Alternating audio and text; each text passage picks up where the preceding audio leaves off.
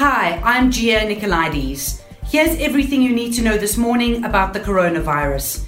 It's day 84 of the national lockdown, and last night President Cyril Ramaphosa announced that several regulations will be eased. So, this is good news for many.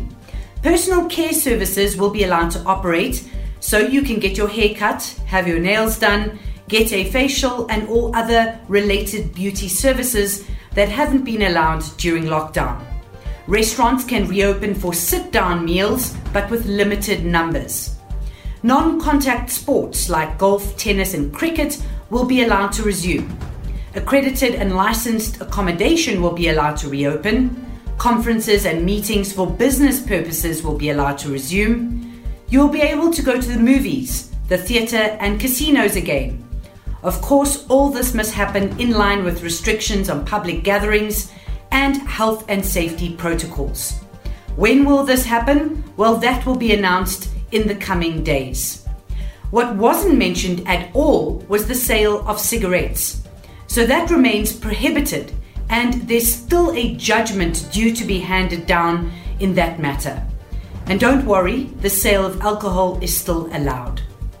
The president also made it clear that while regulations will be eased, the pandemic is far from over. There are over 80,000 positive cases recorded now and over 1,600 deaths, with the numbers expected to rise. But more than half of the people who've contracted the virus have recovered. South Africa is also looking into a steroid drug hailed as a breakthrough in the UK in treating very ill COVID 19 patients.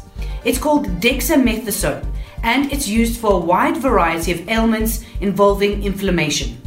Eyewitness News has also established that a small group of doctors locally are already using this drug to treat patients, but further studies are required in terms of using the drug. For more on the pandemic, go to ewn.co.za and remember to like, share, and subscribe to our YouTube channel.